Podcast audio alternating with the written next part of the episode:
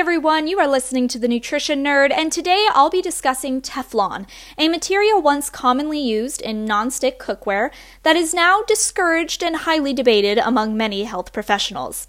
As I'm sure many of us know, nonstick cookware is awesome. It makes cooking a breeze, allows us to use less cooking oil, and makes cleanup a whole lot easier.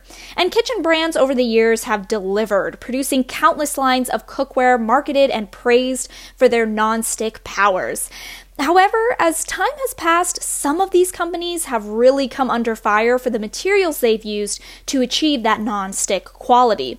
One of these concerning materials is a non-stick chemical coating known as Teflon. Now, the biggest concern with Teflon was its inclusion of a chemical commonly known as PFOA. Now, PFOA was supposed to burn off during the manufacturing process, but health officials slowly began to realize that this was not so, and trace amounts of PFOA were found on all Teflon cookware.